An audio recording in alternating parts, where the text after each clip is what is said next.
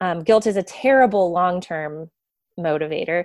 Um, I bet you can't think of one thing right now that you are consistently doing throughout your life, mm. your whole life, because someone made you feel guilty about it at some point. Sometimes you do the opposite. Exactly. Out of passive aggressiveness. And then you just get into this. then that's a downward spiral. That's not healthy, right? It's not who we, it doesn't bring us joy. Um, yeah. So, so guilt doesn't work. We know that. Um, so I don't use it. And I don't like when people use it on me. And in fact, I don't, uh, when people try to use it on me, I don't accept it. I don't accept guilt.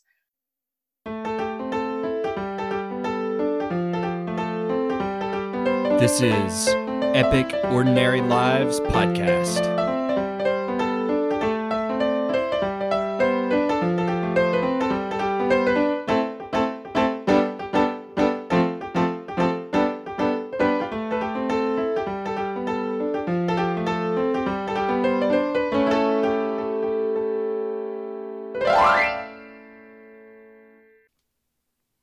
Welcome to episode 39 of Epic Ordinary Lives, the podcast that believes in the power of story. Because when we share the stories of our lives and we reflect on all that we've gone through, and usually when we reflect on some of those key moments, origin stories, it gives us the room to truly consider both the valleys and the deserts of our our lives and our stories, but also the great triumphs. And in sharing these stories, we offer them to the world so that others may learn from them. And in the context of this podcast, we can learn from the lessons of other people's epic ordinary lives. That is the goal of this podcast to help folks truly understand just how epic their own ordinary lives are. And this week, we rejoin Emily Stutzman. This is part two, where part one featured me talking with Emily Stutzman on her own personal journey with entering the world of sustainability. She is the director of undergraduate programs at the Institute for Sustainable Practice at Lipscomb University. She has her MS in rural sociology and a PhD in forestry from Auburn University. And her path and journey has led her to teaching sustainability. And much of the first episode last week was centered around us talking about that journey. How she went from a 15 year old that was in Future Farmers of America through all types of adventures and experiences that has led her to where she is today as someone that is both conducting research in the world of sustainability, but also teaching this topic. And that's where this second part comes in. Whereas the first episode was very much about her specific life journey, this second episode is more about how uh, each of us can live a more sustainable life, an environmentally sustainable existence. And what I love about part two is that you will leave this with so much practicality, so much, so many practices, and and ways of looking at the world and how how we all have to contend with the temptation to buy things to acquire more things. And she has these great ways of looking at these these temptations and navigating them. We talk about all manner of things here, from the concept of being anti-fragile to how y- your own personal path and choices can act as a mirror for other people and how sometimes that can make you and your decisions something that uh, challenges other people. We end this episode with lots of different practices that you can take part in right now if you're interested in living in a more sustainable manner. And I left this conversation excited, excited to truly love the things that I already have. And I did not leave this conversation with a feeling of lack or feeling like I was going to need to uh, deny myself anything.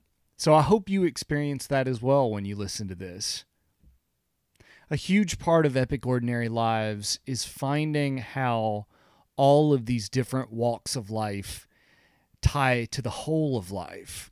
How we can learn from someone in one field and someone from an entirely different field, and how each person's story can contribute to our understanding of the whole of life.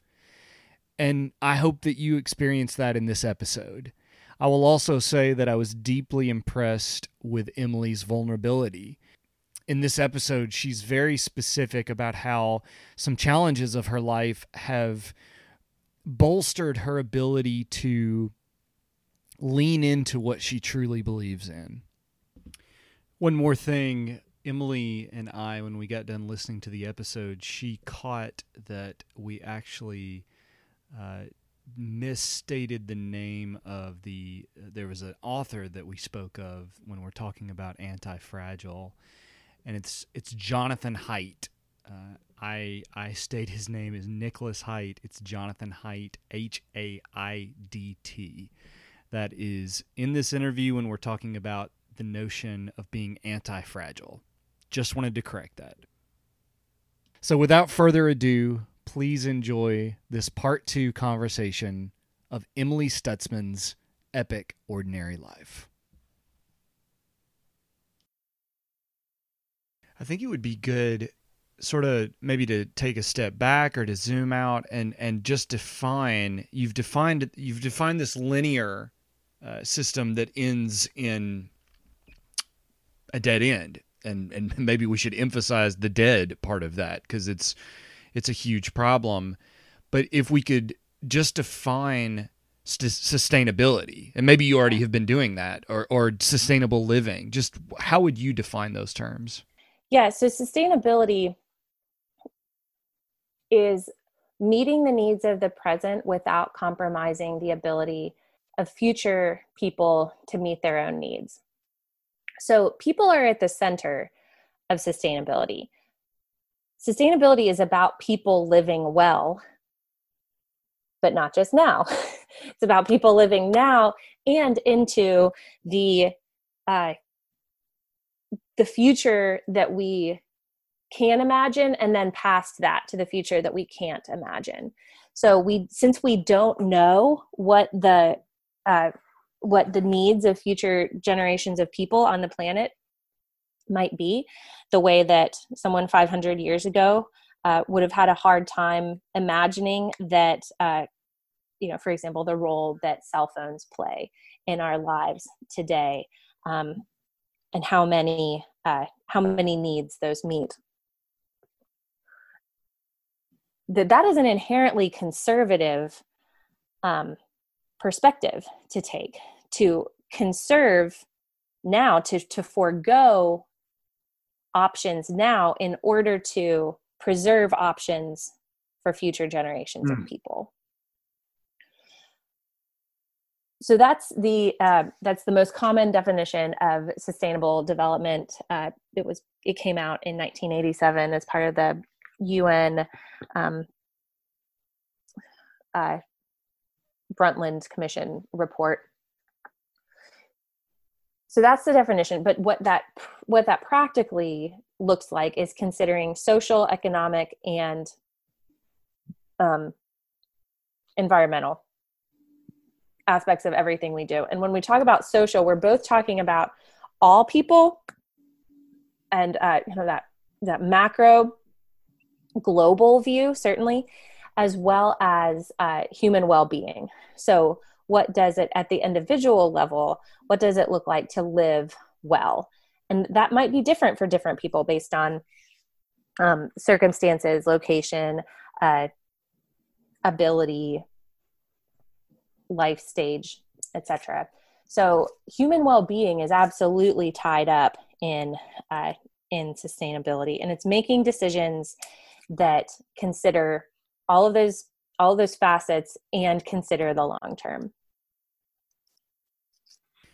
So I, I think when folks, depending on where you sit in your life right now in relation to this issue, uh, I think that there can often be and this is something that you and I've talked about recently, but you can look at something like the problem uh, that we're in, that maybe the choices that we're making, not maybe, the choices that we're making are not sustainable and they lead to this dead end that we've been talking about. They lead to this uh, closet that is not just a closet filled with it's a it's a world filled with and all the negative implications of those outcomes and decisions and so it can be quickly become I, th- I think overwhelming depending on of course where you sit where you are right now i'll say for myself as i listen and, and, and talk with you about this i immediately think about my very unfortunate uh, outdoor t-shirt addiction.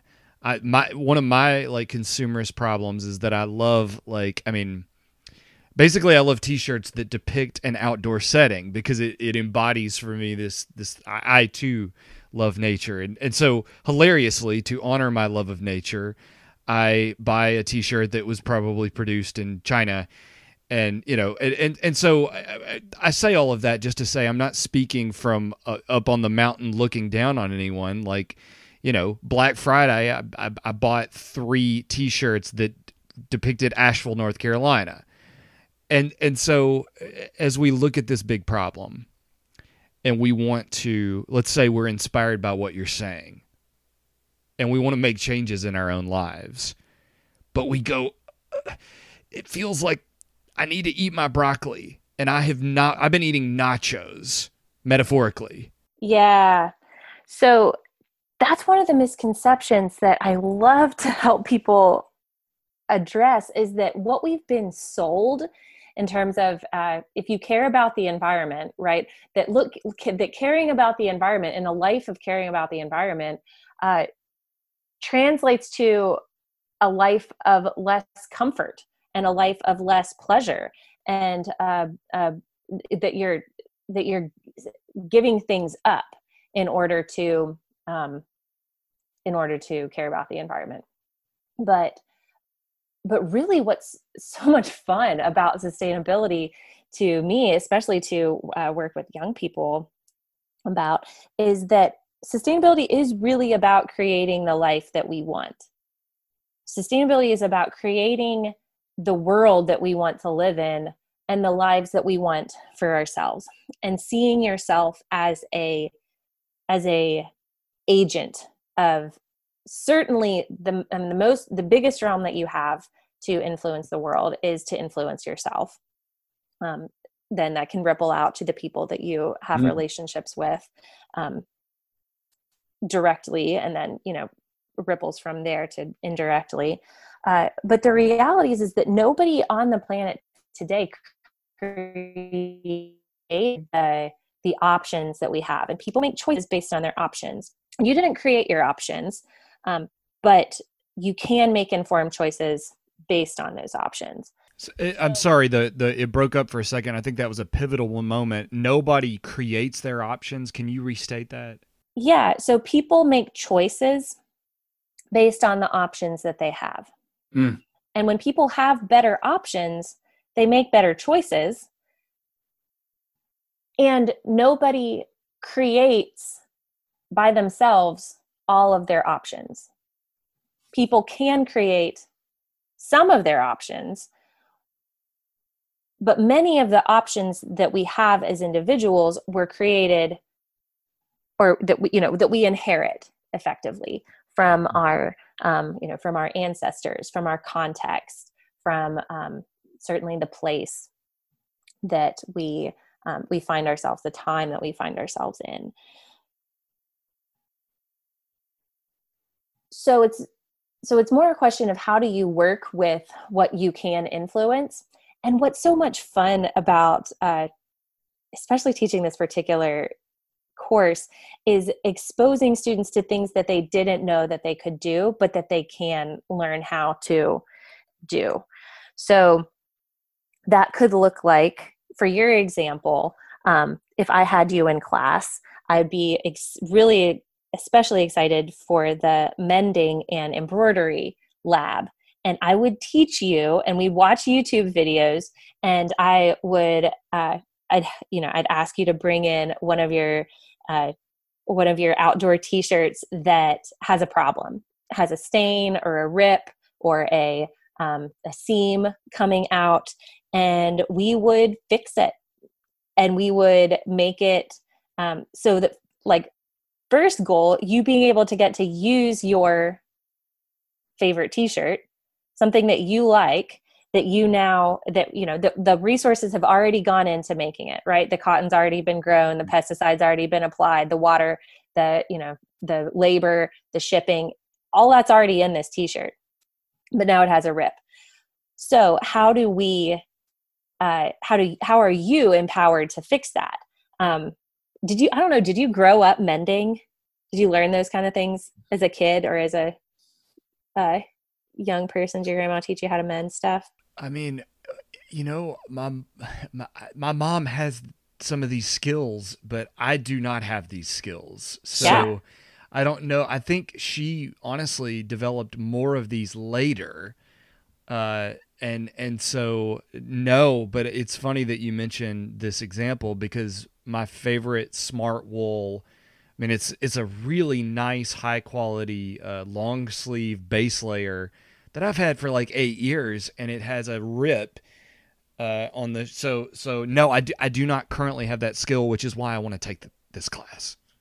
Don't throw it away. Oh, no. Don't give it to Goodwill. We can fix it.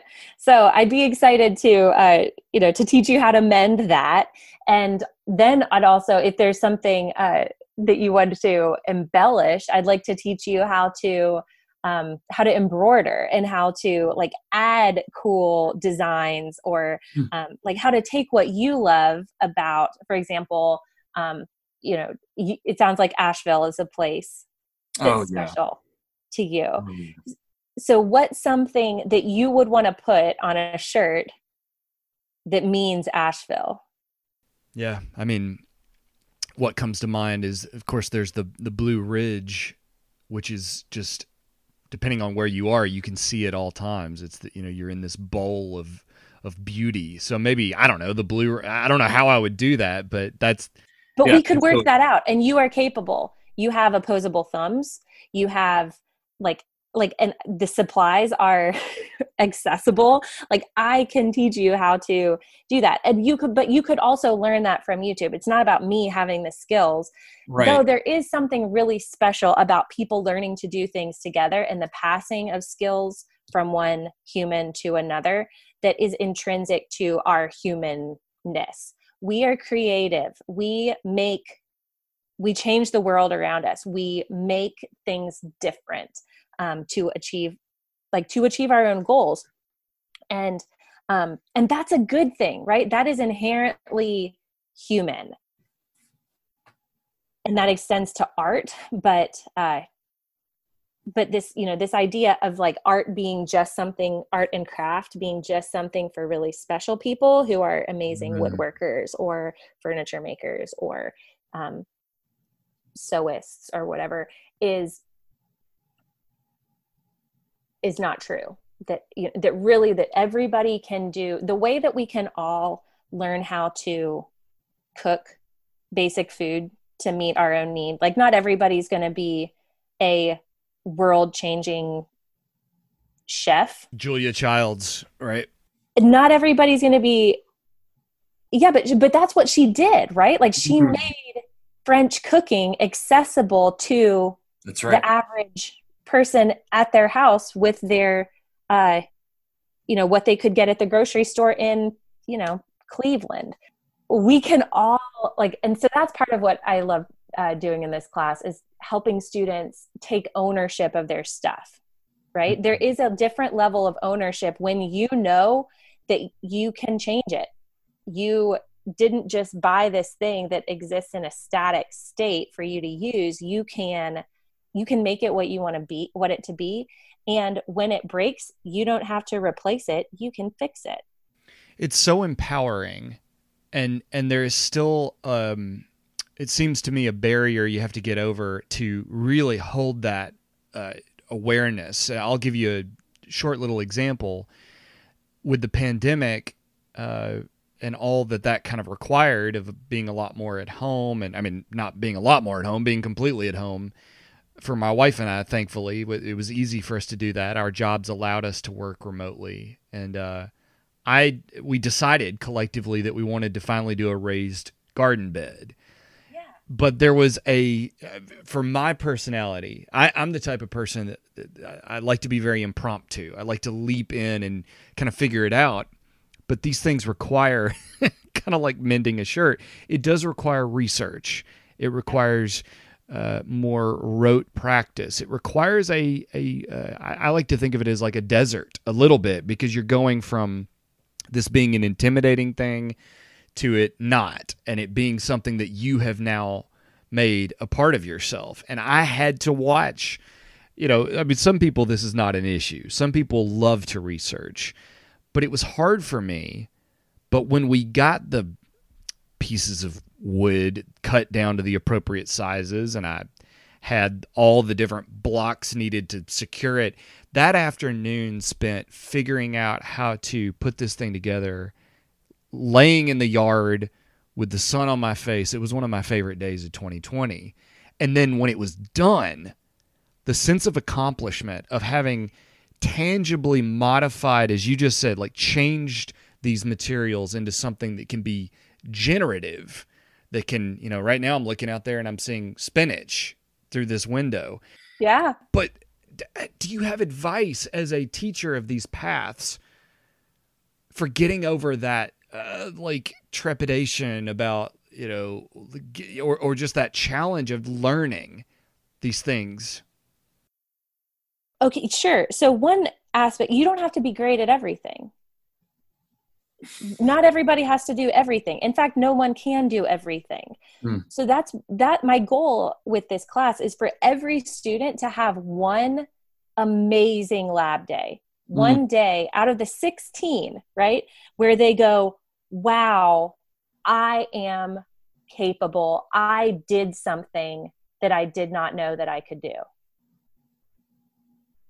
so not everybody has to do all of them and there will be some days that don't that don't go that well. You know there there were you know whether that's it is different for everybody right? Whether it's the cooking ones or the um the uh the sewing and mending ones or the um repurposing things you know whatever it is some people not everybody has to do everything or can do everything. But that um I th- it's absolutely a muscle that get stronger with practice. So humans are anti-fragile, mm. meaning that um, there's some types of uh, our brains are actually anti-fragile. There's some types of systems that, when pushed, break, and those are fragile systems. Humans are anti-fragile, which means that the more we are exposed to and the more we put ourselves in situations to stretch and grow and try new things, the more easy they become. So, what that looks like in our brains is the building of neural pathways as well as the building of memory so we can remember you know you can remember now for the rest of your life aaron you can remember that feeling of gosh, I don't know what I'm doing with this garden. There are lots of people saying it to do it different ways. Um, exactly. And you can, but you, but you pushed through that, and you had that experience of laying in your grass, building those raised beds, and now you have the experience of eating that spinach that you grew. And so, when next time you try something new, you have those memories to draw from to say, yeah, this felt like that stage in the past. I've been here before. I've gotten through this. And I want that, I want what I'm getting to. You can imagine in the future the feeling of eating the spin, you know, the equivalent of eating that spinach because you know how satisfying that is. Yeah, it's like the uh, uncomfortable feeling doesn't go away, but you know what's on the other side of that uncomfortable feeling. Yes. So it takes practice and it uh, and just reminding yourself like my I am anti-fragile. Like the more the way that my muscular system is also anti-fragile where the only way to get bigger muscles is to use the ones you have and to stretch them. In fact to even like rip them a little bit um, and then they're and then they'll be sore. And that's not the best you know that's not the fun part but that you'll live. And then you can go on to do cool things with those muscles that you now mm. have. Yeah and the soreness is for some folks it's the badge of the experience itself just kind of like the overcoming of the raised bed the raised bed jitters that i had going into that project. By the way, I, I was looking down because I was looking up the author's name because I've heard of the book I believe you're referring to, Anti Fragile Things That Gain from Disorder yes. by Nicholas uh, Taleb.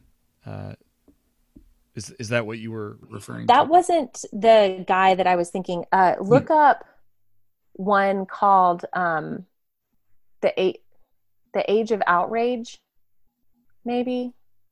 Okay, that is. Well, there's a bunch of them. Is it Nicholas Haidt? Yes. Yep. Okay. I just. I, I want... think it's pronounced height. Thank you, Nicholas yeah. Haidt. Yeah. So Nicholas Haidt taught me this concept of anti-fragile that our brains are anti-fragile and that we are really doing ourselves and certainly our children a disservice by protecting them from opportunities to stretch and grow because that's the only way um, to develop a sense of balance is to uh, to fall down sometimes um, you know what do they say if the you know when when folks are getting older some of the best things to uh, avoid some of the problems with dementia are to learn new things to have to you know, generate new information, to learn a new language, they say, or take up, you know, paddle boarding or something. But but it sounds like that's very much what you're you're talking about. Well, I, I don't want to I don't want to vacate. Um, I want to come back to the fact that you were really speaking not from a place of guilt about this stuff. Like you are very clear in this conversation about the problems with this way of living me buying four Patagonia t-shirts every, you know, whatever. there's that that's not a sustainable thing. But at the same time, there's a there's a very joyful, lighthearted tone that you bring to the practice of becoming more sustainable in your way of living.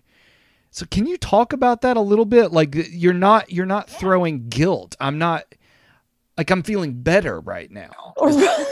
well, that's I think when uh, that's how I preface if I'm ever speaking to a new group. So I'll just say it here. But a lot of times when I get in front of an audience and they introduce me, uh, what people are expecting me to say is what they're doing wrong and how they can fix it. What they're not doing, um, how to be, how to how to do stuff better and uh, and probably some guilt on why what they're doing wrong is um, you know killing sea turtles or whatever um, and that's not that's that is that's not who i am um,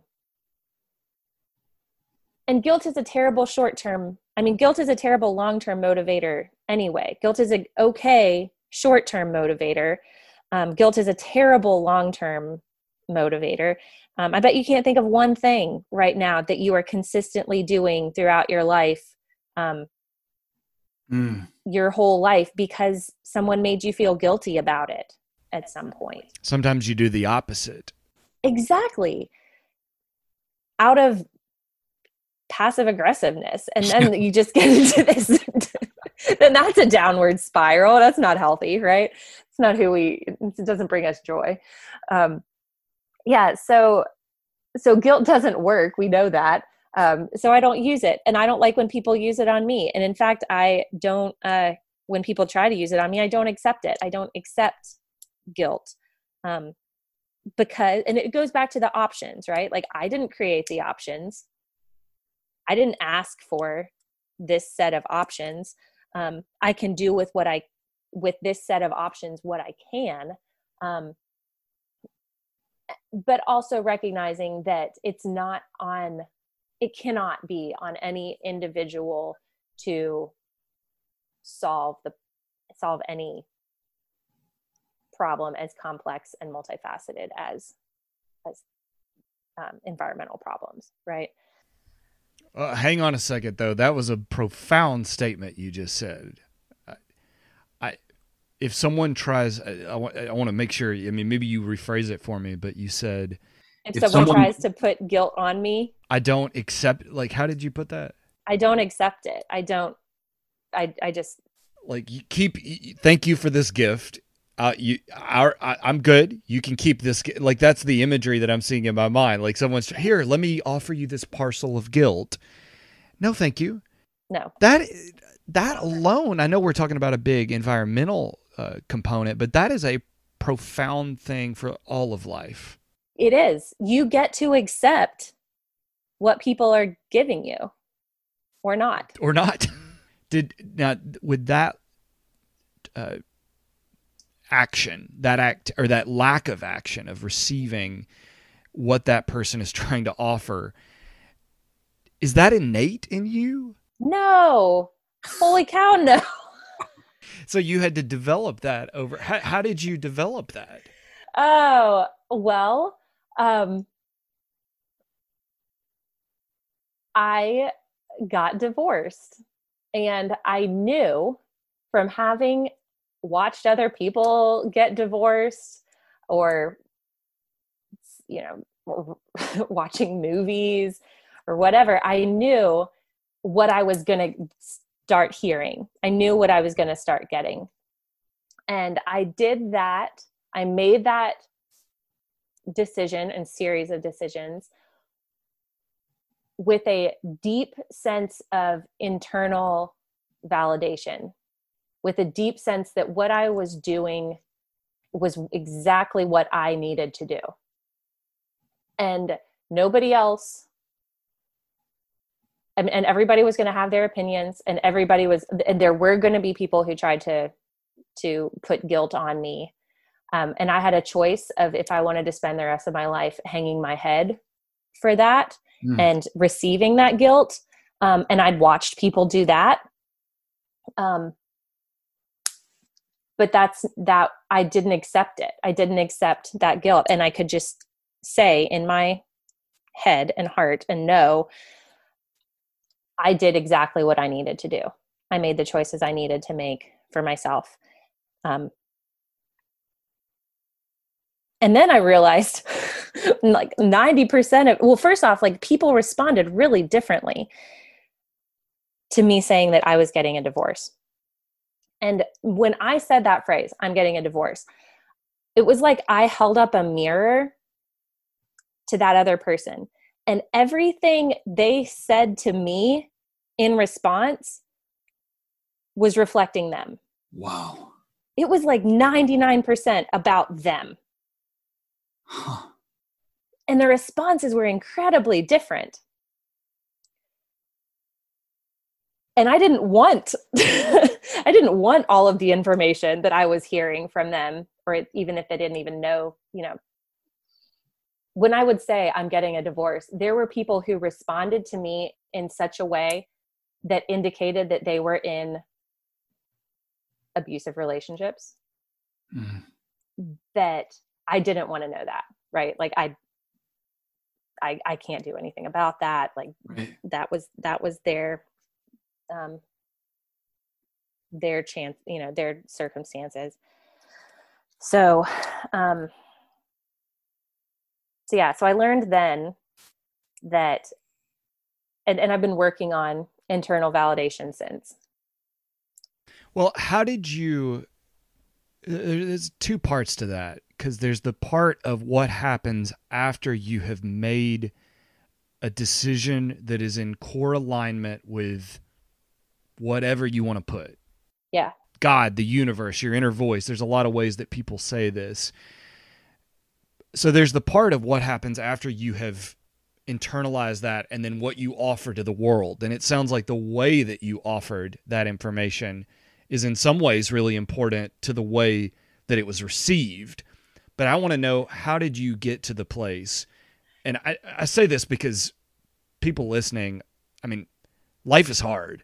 Yeah. That's in- incredibly vulnerable and appreciative that you share this example because other people, just as you said, are are reflecting back to you their own challenges.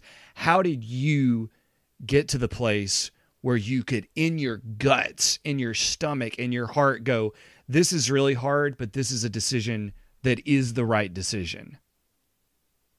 Like was it was it getting quiet? Was it uh, different people get to that place in different ways. How did you get to that place of knowing? Yeah. I was in counseling for several years leading up to that decision. Um, which was, you know, really important. And I can vividly remember different things that counselors said along the way that helped me arrive at that.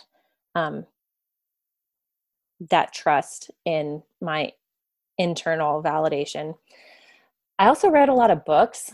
Um, and I would read books and say, like, is that what I'm feeling? Or is it something else? And so reading books really helps give me a vocabulary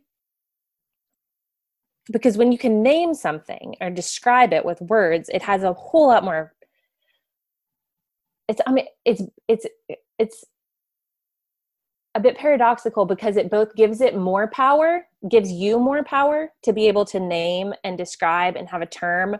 Um, it gives you more power as well as uh, takes away power from what's happening. Hmm. Now that you can, now that you can, now that I can say, this is this is the term for what I'm experiencing and feeling. I'm feeling blank. I had more power and the feeling had less power. Yeah. Also, seeing myself as separate from my circumstances was a big part of that too.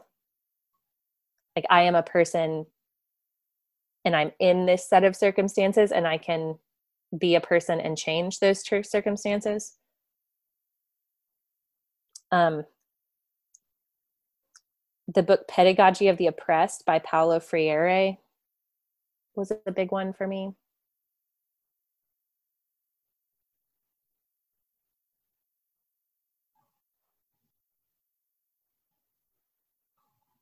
Yeah, what do you, what is that?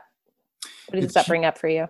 Well, it's it's hugely pivotal not only to be able to name, but to first know what it is that you're actually experiencing. And I think that that for, for an age, and I think this very much correlates what we're, with what we're talking about on a global scale of being able to actually see how the interdependent relationship between people and communities and I mean what you just said, you are a piece of a puzzle of, of a big puzzle, but you are still a piece.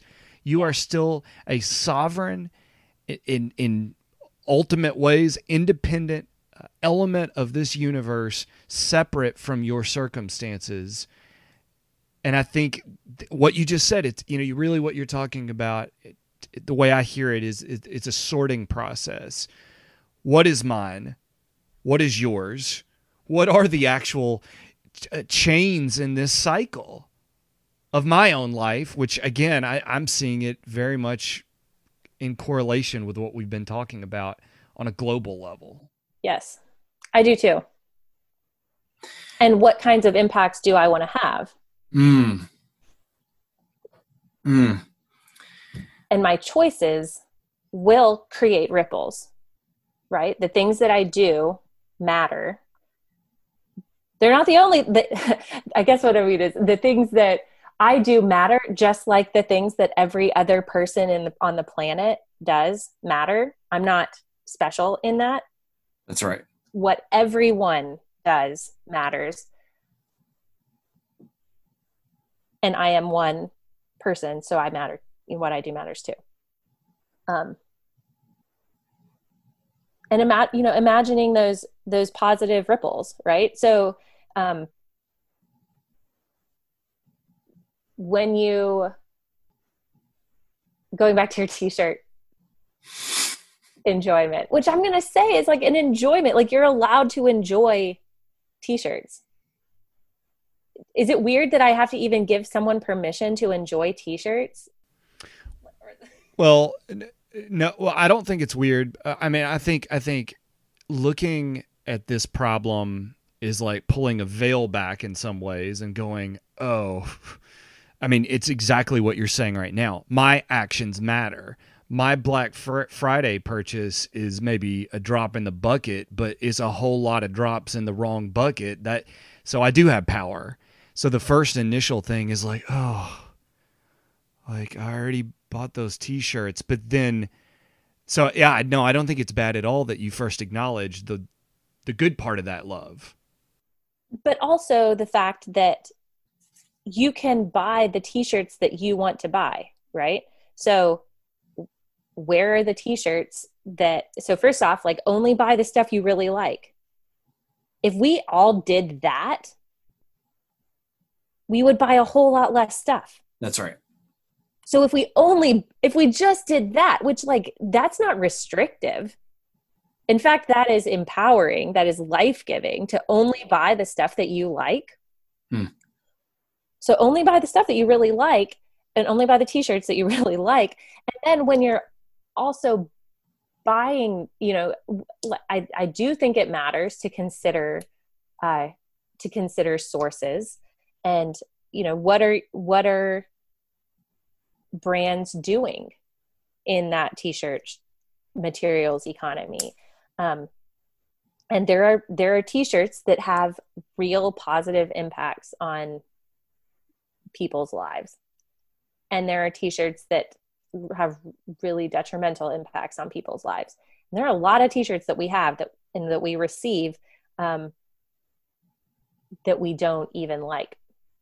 So going back to that like accepting or not accepting thing gosh if we just didn't even take all the stuff that people try to give us i mean think about your t-shirt collection right now how many of those did someone foist upon you Yeah, I mean the classic thing is you go to the festival and you go look around booths and you yeah, I mean you just collect a myriad of things that you're like it's free. Therefore it is I I it's mine. It's like Lord of the Rings or something. It, you know, it, even though I didn't wake up that morning and say, you know, I want a T-shirt that bears the picture of a, you know, a chicken leaping off of a. I'm making this up as I go, but I, I didn't. I would never have sat down and chosen this for my life, but because it's available and free, and they're handing it to me, my dopamine centers or whatever are zing zing zing like. yeah so how do you retrain your brain right? So how, what's what's another set of thoughts? And that's another amazing capability that we have over m- most other species is that we can change our thoughts. So what's another set of thoughts? Here's one for example that i like to use. So uh, a lot of people get that same dopamine thing about getting a really good deal right? So it's only five dollars and so what I've started doing is when I hear myself in my brain say that it's only $5, I repeat it again, but I add on the phrase, and the company still makes money. So I'm not winning, right? so so it feels like I'm getting something, right? Like I'm somehow winning when I um, you know, when I get this pair of shorts for only $10 or this, you know, and the company still makes money. Yeah, because that you're right. The psychology of the deal is like for this limited window, I'm beating Vegas. Like on you know, Yeah. wow. So so that's another one. That's another good one to uh, to use is that this this limited window, right? Like this this deal is only available now. There's very few things that you can buy that you can't buy again later. Yeah. Do you have any other little uh, practices that, that that like to me? I don't know that I'll ever forget that now. Yeah. Yes, it's twenty percent off. hmm and they are winning still. Like they want me to. They're still making money, And you have less money. and I, I, that's the other part of it. uh, so here's a good one. There is a fantastic. So so much of what we buy is how it's presented, what we want to buy because it looks so good. Um, wait, man, I have a lot of these. So so one of them is. Uh, when you're in Target or when you're in a you know in a store, look at how things are placed and just learn some like really basic product placement stuff. So like the stuff on the end caps, what's that about? The t- clearance tags, Mhm. look, they're using the color red to trigger my like uh, focus and intensity on this item. And that, like, they're playing me. Like, Like a bullseye. yeah, exactly. So they are consciously p- choosing a color to make my brain respond a certain way. Ha, I have a prefrontal cortex that can override that plan. That's a fun one. Um, another one is looking at advertising and good, just good media literacy about advertising. Um, alcohol commercials are great to like, they're so like so clear to analyze because they almost always show people having a lot of fun with friends. The message being if you buy this alcohol and drink it with, uh, and then you'll have great friends and you'll all be laughing and, you know, active and adorable and, you know, wearing stylish clothes and things like that. When, when you can, you can override that, right? You can tell, you can remind yourself, no, actually, what are the reasons to ha- like why why does someone want to be a good friend? What makes someone a good friend? It's not actually what we're drinking together. It's these other things. Um Disa Rona on the rocks is not the uh, the lead domino of a great friendship. exactly No, that's so good. I mean, because like I'm looking at you know these these uh, just to go to this silly example of the the t-shirts. Like for me, I guess the bigger category is just outdoor clothing in general. yeah And I look at the psychology of that, not to be an armchair psychologist, because I could throw a rock and hit what it is. I think it's easy it's not a hard game to play it's not a hard go game. ahead what are they trying to I tell mean, you like I will be more adventurous if I. I mean, it, recently it was also a pair of like hiking pants that had like yep you know super movable material, stretchable, and you could it could rain on them, and it just the rain just goes right off. And I I look at that now and I go, I I want to be more adventurous. Is really the need that I'm trying to meet. And hilariously, I'm you know We've been at our which house. is a, a good desire right that is a Good good desire. good Mm. desire That's but good. how do you get more adventurous aaron I mean not by buying pants, by going right what what does it take Yeah. Yeah. no it goes back to what we were talking about before with the garden bed being more adventurous the thing you want takes the uncomfortable yeah. stretch Yeah. And and clicking add to cart is not an uncomfortable stretch. exactly Mm. Man, that's so good. That's so practical. I don't know that I'll ever walk in a Target again and uh you know, I feel like that movie, there's this silly movie called They Live from the 80s where this is a sidebar, but I want to share it. There- There's a, a this uh these guys, these construction workers. The hero is a construction worker, and he finds a set of glasses that when you put them on, you see every ad is these. Uh, it's from an alien civilization that has like enslaved, you know, the human beings, and it says like obey and like consume. Is all billboards say that, which is you know a gross oversimplification. But uh-huh You you've pulled the veil uh, from my eyes in a way because it's a game. It is and it's a game to separate you from your money Ooh, that's obvious but good too.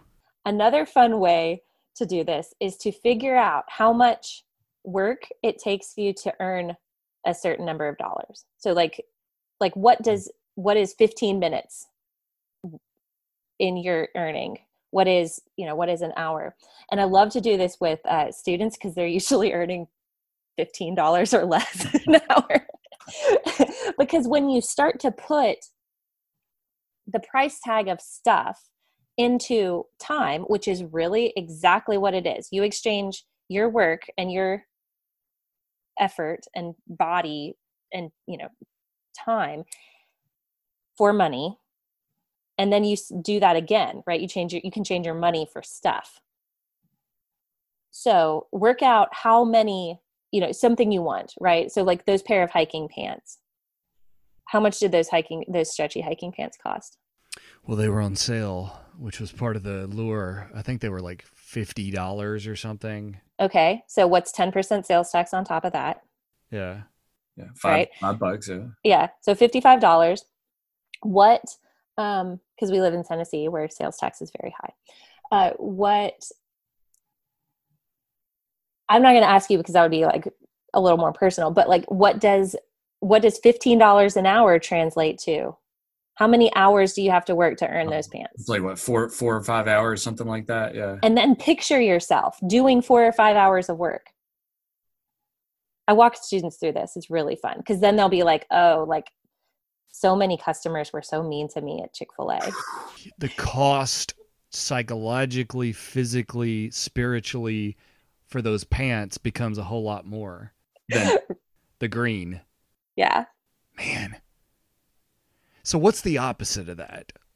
Maybe that's a good place to go is to talk about if if we have uh, allowed ourselves to uh, I, I don't want to be conspiracy theorist about it, but I mean if we've if we have entered a system that is designed to make us interested in consumption and trading time, which I, as you eloquently pointed out, I mean, time is not just time; it's all of the damage to our bodies, brains, spirits, etc.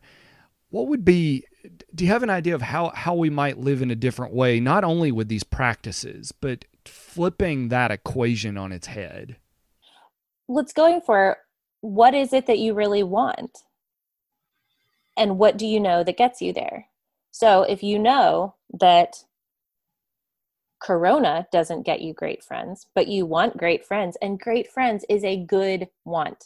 That is a human social need, in fact. What do you know from experience, research, science, observation gets you great friends? And then do those things. And uh, I wonder, but by the way, you said Corona. We we obviously don't mean the big C. Yeah, uh, yeah, yeah. but but uh Bud Light, but Natty, whatever. They're not sponsoring this podcast.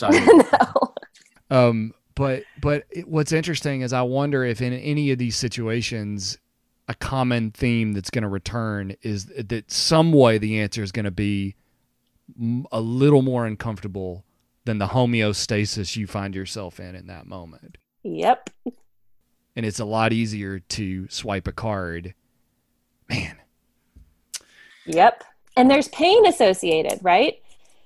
There's you pain. have you, you are putting yourself, you know, for example, if you want a great friend and you see someone that you think, "Wow, I'd like to be friends with that person." There's risk there, right? That's right. They might reject you. They might not want to be your friend. I've got a 7-year-old right now and those are painful those are painful experiences at every stage of life when you want to be friends with somebody who doesn't want to be friends with you. You're making me think of my own. It, yeah, no. Wow. Vulnerability. It's hard. But the more you practice, we're anti-fragile with that too. And the more you the more you get rejected, the easier rejection feels. You realize you didn't die. Incredibly empowering. Incredibly empowering. Well I, we could keep going on for hours and hours. I think it would be a good time to maybe go to the lightning round. Yeah. And uh, so i've i've been exploring uh, in my own life what a great day looks like. What what a, and, and you know not what a great year looks like, not what a great month, not even necessarily what a great lifestyle looks like, because that's not really what I'm thinking about here. And so I want to pose the question to you when you look back. For a lot of folks, it's the weekend because it's less pressure, but for not not for everybody. Do you have a vision for what the anatomy of a beautiful day looks like? And I mean an everyday. I don't mean the day where you win the lottery and then go buy a bunch of stuff that really wouldn't correlate with what we're talking about anyway. Sure. But for you, what does that day look like? How about I describe some real ones? Some real great days. Valuable. Yeah. So my favorite days, and I'll separate work from personal a little bit. Um, because gosh, a great day with my son is a totally different experience than a great day at work. Um, a great day with my son is us making something together, learning something together. Um, we go to the Clay Lady campus together on uh, for these kids' clay days, and Danielle, the Clay Lady, teaches us how to make a flower pot or a bunny or a cat sculpture out of clay, and we, uh, you know, we sit together and we learn it, and then we do it, and we talk about what we're doing, and I get to see his growth and him becoming a person um, who likes to be with me right now, which is just the most fulfilling kind of day. Um, just doing the little things that we like to do together, to places we like to go. Um, but making something with my son is always a great day. A great day at work is watching my students do things that they have been working on for a very long time. So we have the student scholars symposium at Lipscomb, which is a on-campus conference that students uh, present projects and um, research and uh, they're basically like their best ideas. They put them out there to the world and to the campus community and their friends and other professors and everything. And they and i make them i make them do this. And at the beginning of the semester when i'm telling them about it uh, they hate me. They do not want to do this. It's the most uh, incredibly vulnerable academic experience of most of their lives to this point. Um, but I work with them all semester and we build and we do you know build pieces and I give feedback and I they build pieces and their peers in the classroom give feedback. And it becomes this um, very supportive empowering environment. And what they come out with is amazing. And then and getting to watch them present that um, you know and they you know they dress professionally and they're there's just like a, a white tablecloth dinner celebration at the end and everything. And um, prizes for uh, and you know watching them win prizes when they they didn't want to put their ideas out into the world in the first place is uh, is really is really fulfilling. Because everybody feels that way right? And and i try to explain to them too that you know that's what i feel all right? I, when every time i publish a paper it's like the exciting part is when it's published. The um the terrible part is is uh putting my de- ideas out there for other people to to review and evaluate and deem acceptable or worthy or whatever. Um but the satisfaction is so great. So getting to getting to facilitate that experience with them and uh, and see their satisfaction at the end is, is like always a, like that's one of my favorite days of my work year.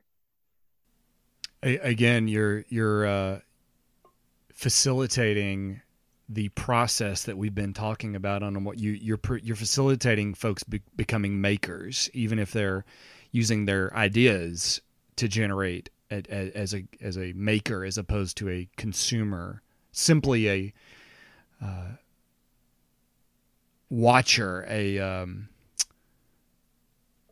you know, they're not on the sidelines if they're doing that. Right. Y'all. Right. Spectator. That's the word I was looking for. Yep. So, on a similar note, uh, life requires discomfort has been a big theme of this, especially a life that is that is moving more in a sustainable fashion and in more of a happy fashion, I would argue. And sometimes life requires work, not just work with what you go and do for a living, but work in all forms. Work being that uh, arena of discomfort, whether it's physical or mental or you know writing the, all the writing that you've done and and the research there is a you know the, people call it different things. It's you know the grind uh, you know the the the hustle. There's a lot of terms. And so i, I want to ask for you with all the different ways uh, society and culture describes work in all its forms there can be a camp that says if you're on the right path, it's a joyful experience. You know, the classic quote if you do what you love, you won't work a day in your life. And on the other hand, I hear a loud voice in culture that is like, rise and grind, you know, get up and hustle and sleep three hours and, you know, maniacally leap towards your goals until you crush them. So, where do you fit in that spectrum with your own philosophy of work? Is it pleasurable? Is it painful? Is it joyful? Work is joyful. Work is life giving. Work is satisfying. There are obviously parts of my responsibilities at work that are not those things, but they're really pretty small in terms of when I look at how much time I spend on them and how I think about them. Uh, makes a really big difference too. So if I just tell myself, so for example, there's a lot of forms with my my work that you have to file to it's it's like a due diligence thing for right. making sure that the rights you know that i'm documenting what what has happened. Uh, and those are awful. And, and if i tell myself you know i have to do i'm going to do this and so I get to do the really fun stuff in the classroom and with students. And that's just that is part of the trade. But yeah, I'm not a um I'm not a super ambitious grind it out person. I think the like I think the work speaks for itself and if people find it valuable like I always want to be a contributor. I always want to contribute something positive that that is helpful much more than it is harmful. So I'm not super worried about my name being attached to that, or uh, even like super interested in recognition attached to that. Um, and a big part of that is that I like being a mom and I like being, um, you know, a lot of other things give me are life giving too. So I I certainly um, meet my responsibilities at work, but I'm also a 10 month employee. So uh, how I fill those other, you know, and, and this the college schedule is a very mm. uh, cushy academic schedule for for work. Um, and I appreciate that. And I am, I'm thankful for what that offers me in terms of being um, at home with my son really much more often than many people who uh, who have other types of jobs.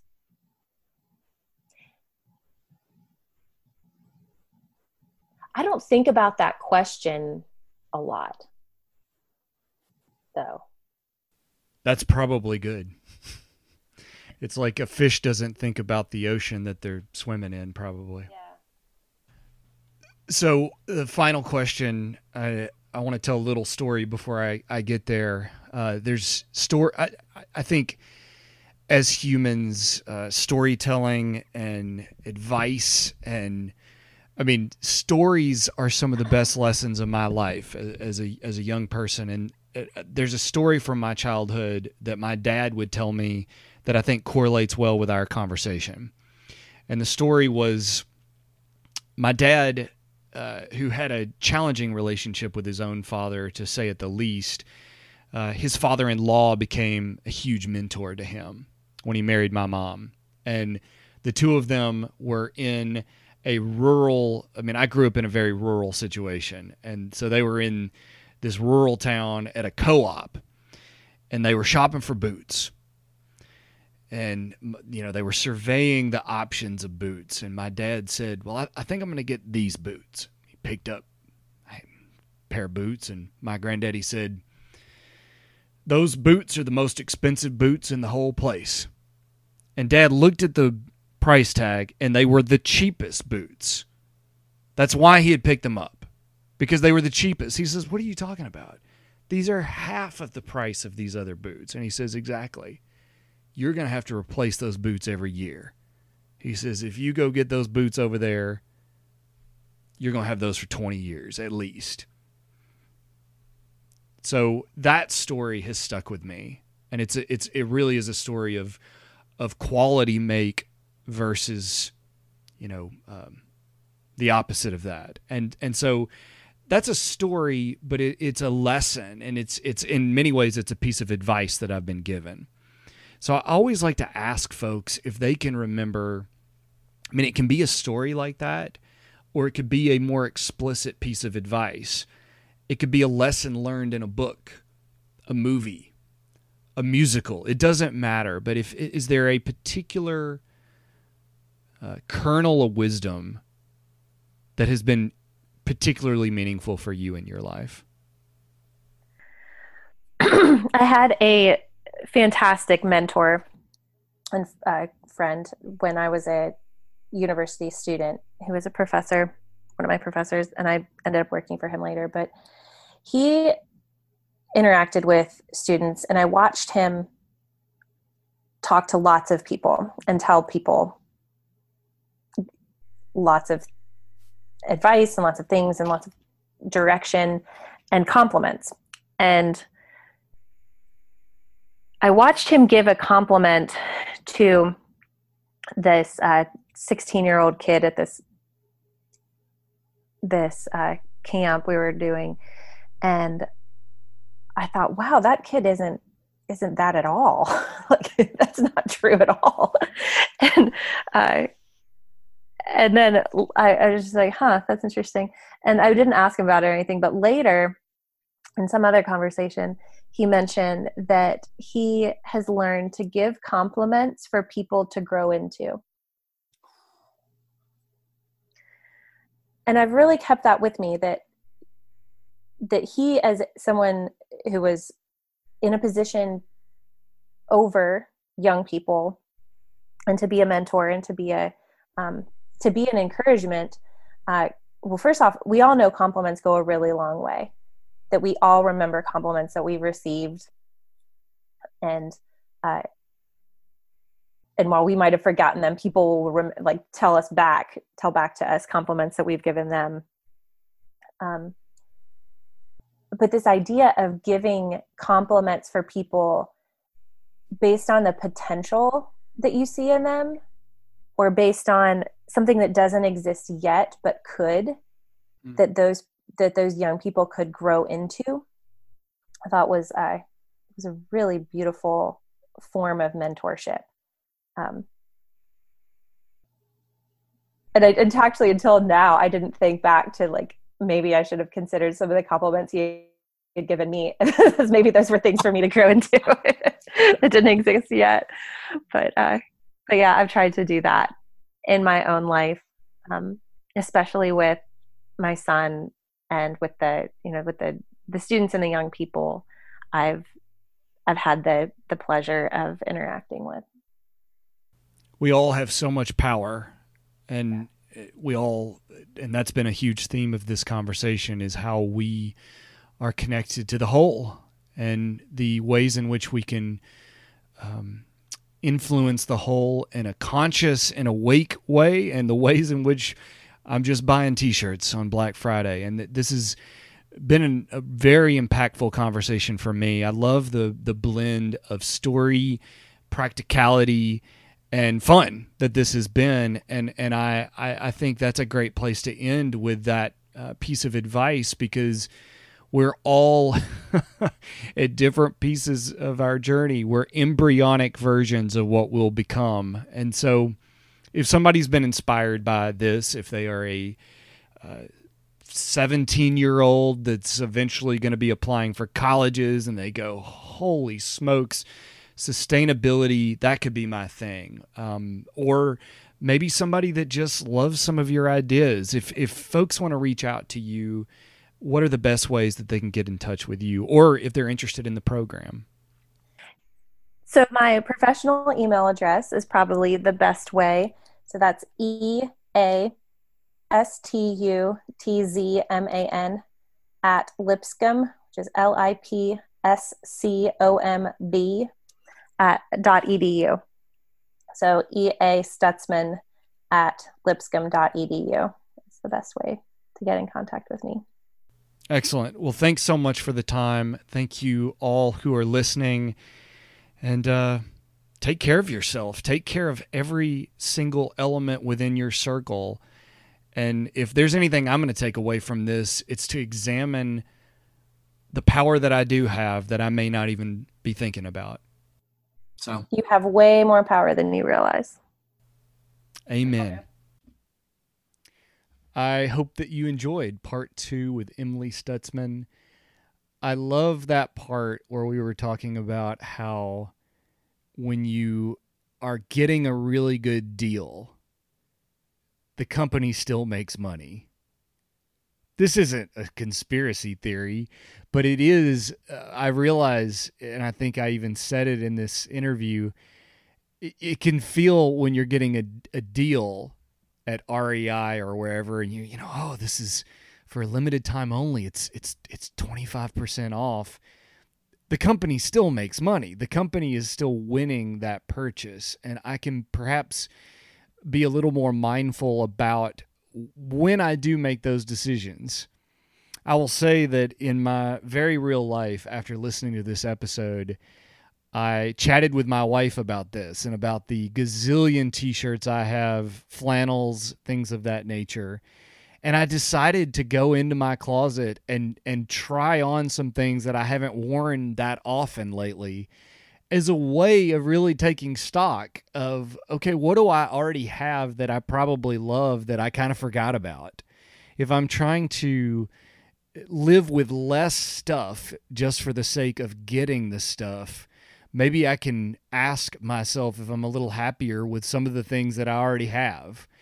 And what I found very interesting about doing this is, especially during the pandemic, I'm looking for ways to create novelty and beauty in the everyday.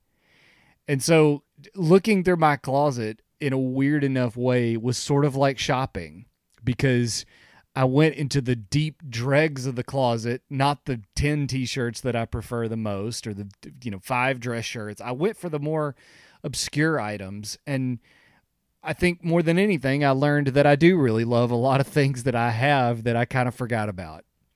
So that was my own way of applying some of this last conversation and I'm sure not, that's uh, not going to be the only way that I implement that.